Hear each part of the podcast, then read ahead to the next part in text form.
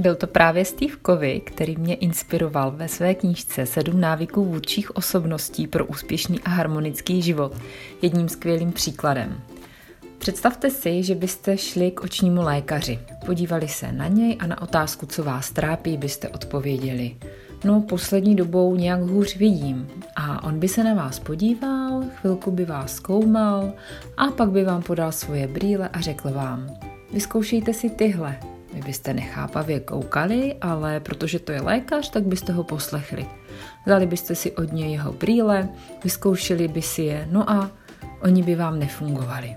Zaraženě byste se na něj podívali, podali mu je zpátky a řekli, no ale mně to nefunguje, já přes ně nic nevidím. A ten doktor by se na vás podíval a řekl by, no to přece není možný, já je používám víc jak pět let a mě fungují úplně skvěle. Tak byste si je znovu vzali, nasadili na oči a zjistili, že vám opravdu nefungují.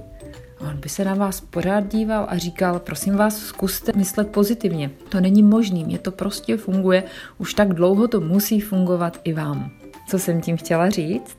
Uvědomte si, jak my často druhým předepisujeme recept na naši oční vadu. Jak nenasloucháme jejich problémům, jejich potížím, ale prostě přesně víme nejlíp, co by druzí měli dělat.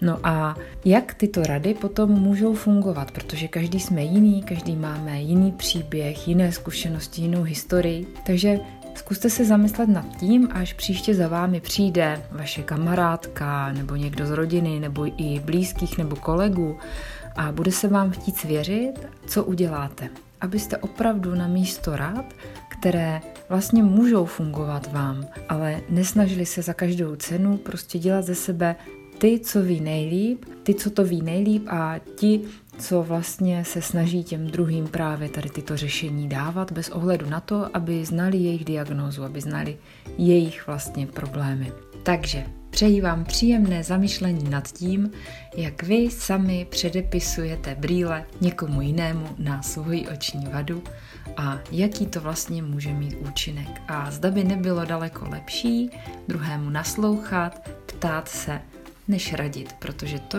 co po skutečnosti druhý člověk potřebuje, je být pochopený, přijatý a vlastně mít pocit, že má vedle sebe někoho, kdo se o něj zajímá. Přeji vám krásný den, Lenka Mazalová, Máma Job.